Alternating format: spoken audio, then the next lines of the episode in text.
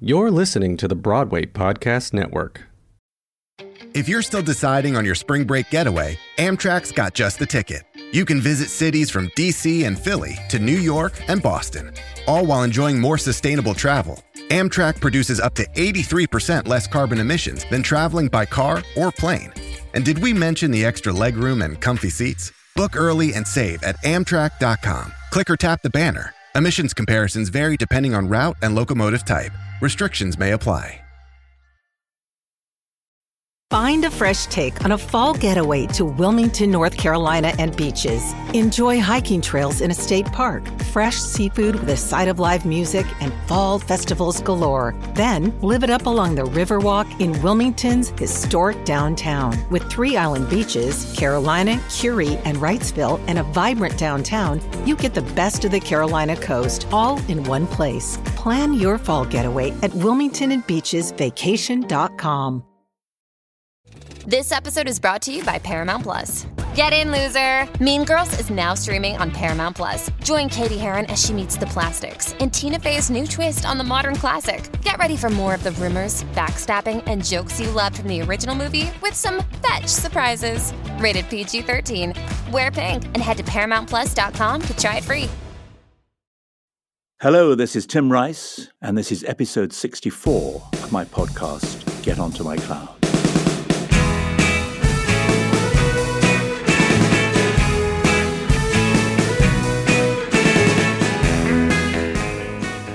1955, the final year when non rock and roll held sway on the pop charts, but still a year that produced some of the greatest all time standards. Unchain me,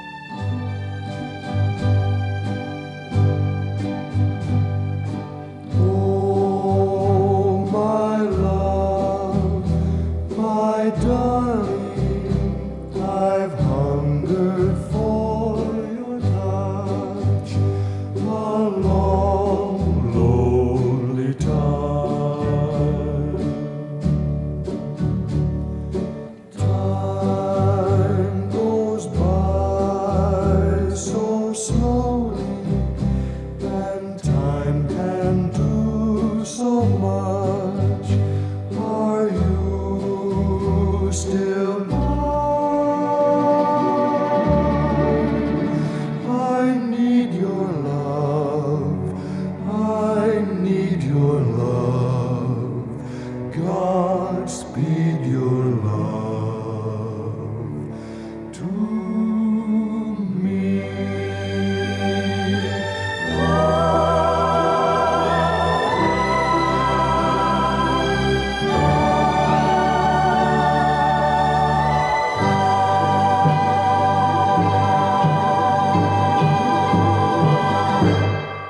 Was Unchained Melody, beyond doubt one of the most popular, successful, and recorded songs of all time, despite the apparent handicap of its title not being mentioned in the song, and featuring, first time out, in only a mildly successful prison themed movie, Unchained.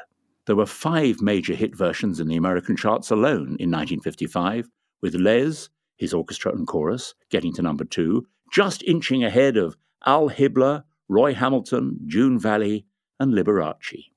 Jimmy Young had the number one hit in the UK, Al Hibbler made it to number two there, and Les Baxter had to be content with number 10. Writers Alex North, music, and Hy Zaret, lyrics, were eventually honoured by literally hundreds of other covers to appear, most dramatically by the Righteous Brothers, or rather Bobby Hatfield of the Righteous Brothers, in 1965, and again in 1990. And in 1955, it was one of the first songs I heard on American radio in Japan. In January 1955, none of the three Rice children, me, my brothers Joe and Andy, had set foot outside England, not even in Scotland or Wales. Family holidays had only extended as far as Southsea, Exmouth, or Yarmouth, one summer to Cornwall, mainly summers to Auntie Gertie and Uncle Arthur in St. Leonard's. Of course, foreign travel was much, much rarer in 1955 than it is today. Even a trip to France was never a serious consideration for most British middle class holidays, and a jaunt to Disneyland, which opened in 1955, or even to New York, an impossible dream, and millions of British tourists in shell suits, an impossible nightmare. My father, Hugh, had worked for the de Havilland Aircraft Company for nearly 10 years, having left the Army shortly after the end of the war. He had risen to the role of Far East representative, which had meant several long distance business trips which in those days meant rarely less than two months away from home. Not only because aeroplanes were very much slower than they are today, neither were they capable of journeys much longer than a couple of time zones. The jet age was still having teething troubles, and sad to say, de Havilland had been seriously involved with these after two fatal accidents involving their Comet airliner. The Japanese and other Far Eastern buyers were naturally reluctant to fulfill their orders, and Hugh was a key de Havilland player in the quest to renew their confidence in the Comet and other aeroplanes. He would be in the Far East for at least six months this time, and he applied for permission to take his young family with him.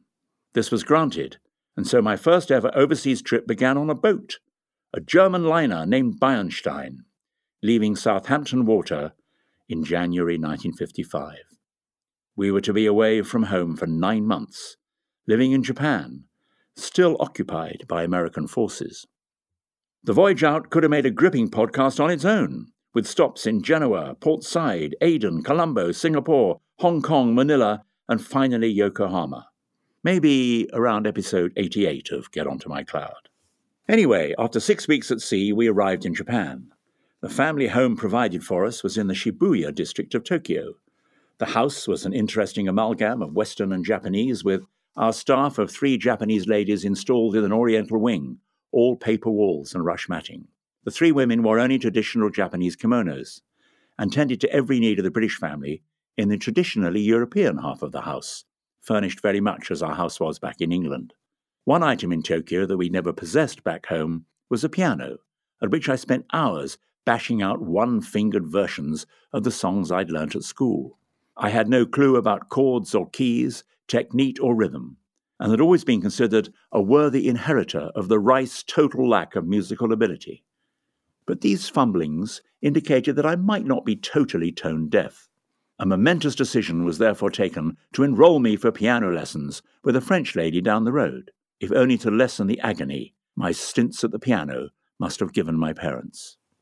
In 1955, Japan was still occupied by US forces, and one of the centers of American social activity in Tokyo was the American Club, a complex that included a massive swimming pool and a wondrous, unheard of distraction, a 10 pin bowling alley. American allies seemed to qualify for membership too, and we Brits spent many long days sampling and loving our first experience of Americana. US comic books were a special treat, unlike any British children's comic, and the slogan we absorbed on opening every copy Dell Comics are good comics is our only credo and constant goal, had my total commercial and emotional support. American characters who'd never impinged upon British consciousness, such as Little Lulu, Howdy Doody, and Casper the Friendly Ghost, not to mention Blondie and Dagwood and the entire host of Disney and Warner Brothers heroes, became as important to us as Dan Dare and Lord Snooty. I found that my early knowledge of American children's comic books was a useful string to my bow decades later when I worked at Walt Disney. There were very few references to US childhood icons of whom I had not heard. Spending two terms at an international school run on American lines taught me a great deal about the United States. Throw in frequent visits to new school friends at Washington Heights, a microcosm of a middle American town slap in the middle of Tokyo, and it's easy to see how Brother Joe and I probably absorbed more of America than of our host country during our six months in Japan. Another factor here was my father's subscription to the Saturday Evening Post. This great US news magazine was then in fine fettle and inspired in me a lasting appreciation of the magnificent work of Norman Rockwell, whose art graced many of its covers. Here's another taste of the American charts of 1955. Made of stone.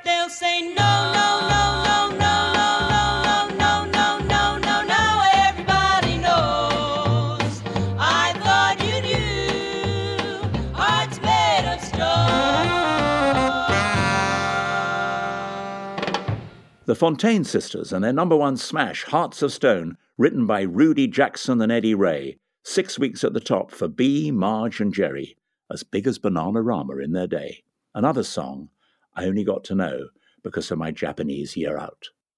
The school we attended in Japan was St. Mary's International. The staff were a bunch of rather aggressive Canadian monks whose order, the Brothers of Christian Instruction, clearly regarded corporal punishment as an essential stop en route to heaven. I was placed in what was then the highest form, the third grade, which matched my age 10, but was way behind my academic status. Subjects that I'd already studied for three years in England, such as Latin, French, algebra, and geometry, were nowhere on the St. Mary's syllabus, although baseball, which I loved, excessive Catholicism, and American history were. My parents made a reasonable attempt to keep me up to par with my ex schoolmates in England, but it was a struggle for them and for me to wade through French irregular verbs and congruent triangles after hours. Eventually, an unspoken truce was called, and my education in the summer of 1955 became merely an extremely comfortable cruise through stuff I'd mastered ages before back home. Parental consciences were salved by the hope that I was bright enough to catch up when I got home and that my brothers and I were learning far more about the world than we could possibly have done during two more terms at my English school. They were certainly right on the second count. At St Mary's, I may not have got myself any closer to a secondary school scholarship, but my view of the world was hugely broadened. There were maybe 25 or 30 boys in my class, of which the majority were sons of American servicemen, some with Japanese mothers, stationed in Tokyo. There were a couple of fellow Brits and even a Spanish child, but our class was essentially exactly like thousands of third grade classes all over the United States. To put it mildly, St. Mary's was long on religion. Only about half the pupils were Catholic, but we were all subjected to friendly indoctrination. There was a vague feeling among non Catholics that we were perhaps not as important to God as the rest, but discrimination only occurred as far as chapel was concerned. Non Catholics didn't go, which was fine by me. Every other lesson seemed to be divinity, and at the slightest opportunity, Brother Andrew or Brother Michael would divert the progress of any other subject into a sermon. Most of the boys had rosaries, and Hail Marys were recited first thing every morning, more often than not between lessons, too. Any student's slight fall from grace was an excuse for a beating and or prayer. The brother in charge of our form usually found three or four excuses to lay into a boy per day, administering whacks with a cane on the bottom or with a ruler on the hands. The latter was far more painful. The victim's colleagues watched with a combination of ghoulish fascination and apprehension as the punishment was delivered. No child ever seemed particularly disturbed by the experience, though I may have simply been unobservant or insensitive to long term reactions, and I doubt very much if any parent ever complained. I was only ever beaten once for some wisecrack. It was a ludicrous reaction on the part of whichever brother it was to beat me for making the class laugh, but it didn't really hurt, and I enjoyed the brief notoriety. What worried me most was that my parents found out. Today, most victims would have been instructed their parents to instruct a lawyer. In view of the high thrashing count, I must have been rather wet to have only suffered once, but I suspect the monks did not really formulate their sentencing policy to fit the crime. One poor boy named Gregory Jones seemed to be permanently bending over or holding out his hands, often as a result of others sneaking on him, which struck me as being desperately unfair. The brothers of Christian instruction seemed to encourage ratting on your mates, presumably justified, because this gave the sinner a chance to repent that he might not otherwise have had. And yet, it seemed to be a happy school. The monks pursued their overall mission to educate with unflagging, if not unflogging, enthusiasm, and generally good humour. I often wonder what happened to my American schoolmates. Did Gregory Jones and the guy next to him, the exotically named Briggs Ekram, go to Vietnam? This possibility only struck me, and forcibly, after watching the film American Graffiti in the early 70s. None of my contemporaries from all the other schools I attended would have faced such a grim assignment. I hope Gregory and Briggs did not.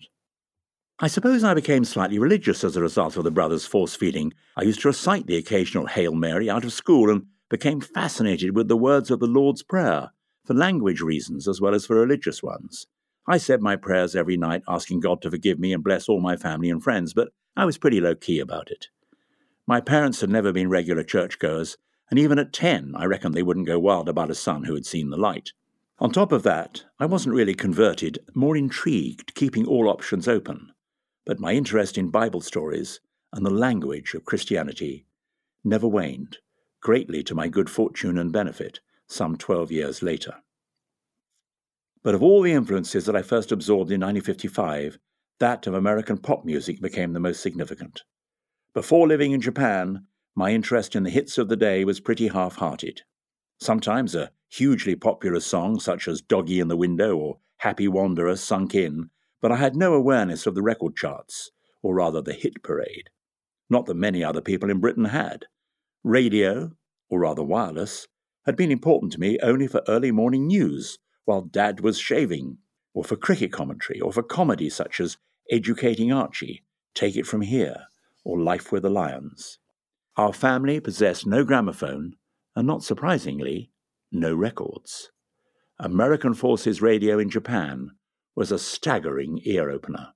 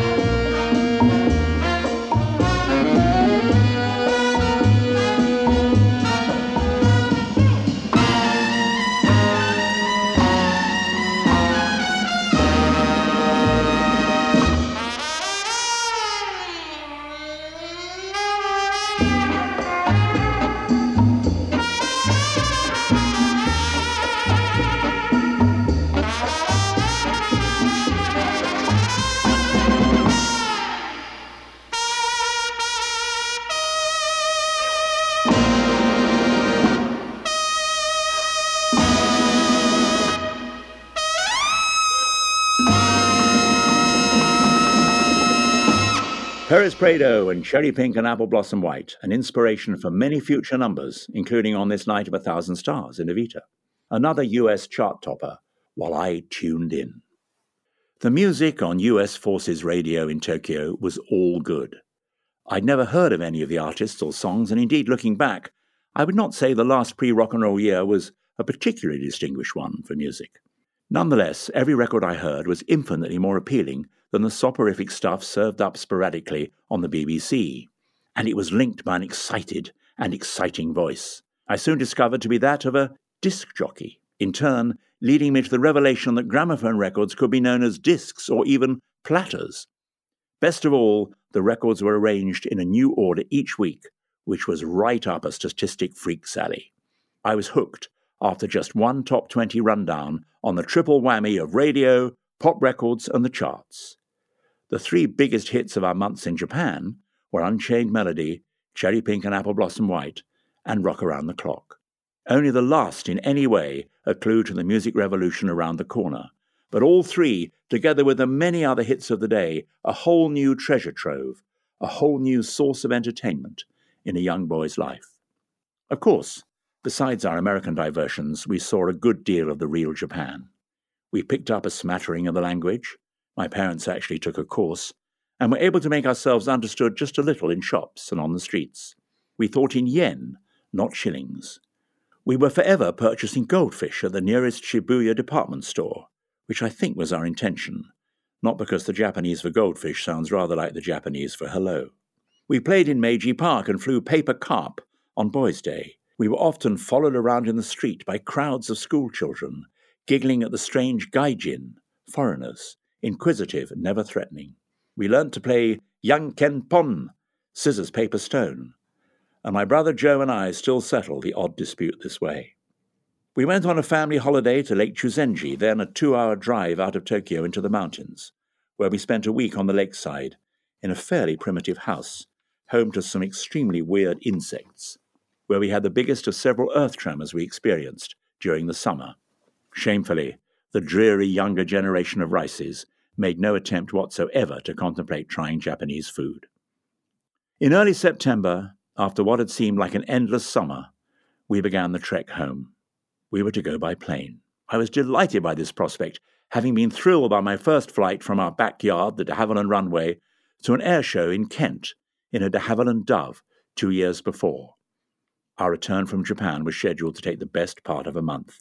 My father had various meetings in different Asian cities on the way home, and consequently, we were able to add several new countries to our already impressive list of places visited Burma, India, Thailand, Pakistan. I tended to judge each place by the quality of its swimming pools, but, as had been the case during the whole fantastic nine months, I was just about old and aware enough to appreciate what I was going through. I arrived home dying to see Granny and the dog, I trust in that order, not remotely sharing my parents' concern whether their two elder sons, particularly me, had lost too much educational ground. I remember reading a newspaper item about the death of an actor I'd never heard of, James Dean, within hours of our return. For no reason that I can explain, the story made a big impact upon me. One, two, three o'clock, four o'clock, rock. Five, six, seven o'clock, eight o'clock, rock. 10, 11 o'clock, 12 o'clock, rock, we're gonna rock around the clock tonight. Put your glad rags on, join me home.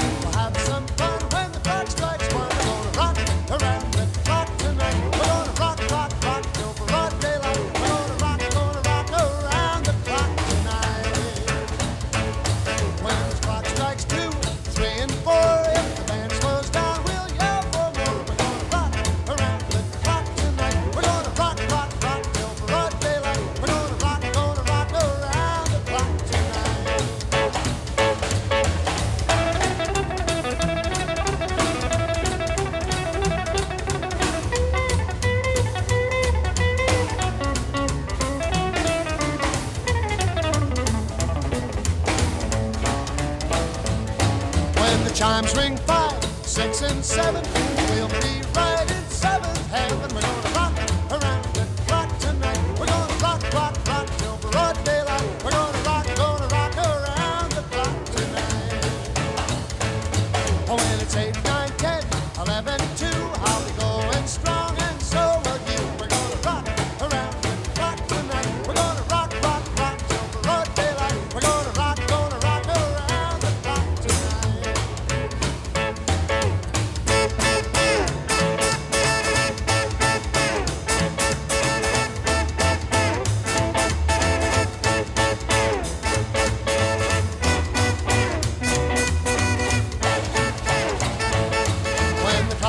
12 we'll cool off and start the clock again. We're gonna rock around the clock tonight. We're gonna rock, rock, rock till broad daylight. We're gonna rock, gonna rock around the clock tonight.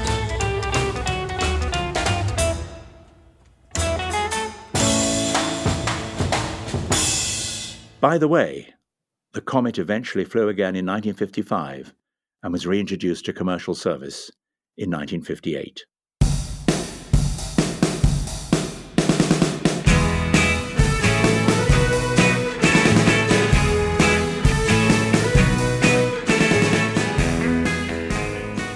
That was episode 64 of my podcast, Get Onto My Cloud, written and presented by me, Tim Rice, and produced suavely by Peter Hobbs.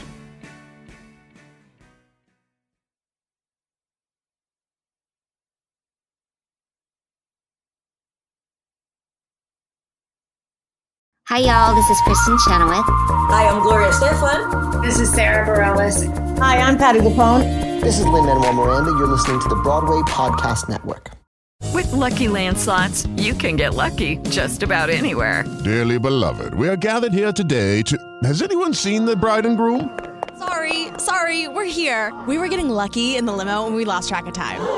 No, Lucky Land Casino, with cash prizes that add up quicker than a guest registry in that case, I pronounce you lucky. Play for free at LuckyLandSlots.com. Daily bonuses are waiting. No purchase necessary. Void were prohibited by law. 18 plus. Terms and conditions apply. See website for details.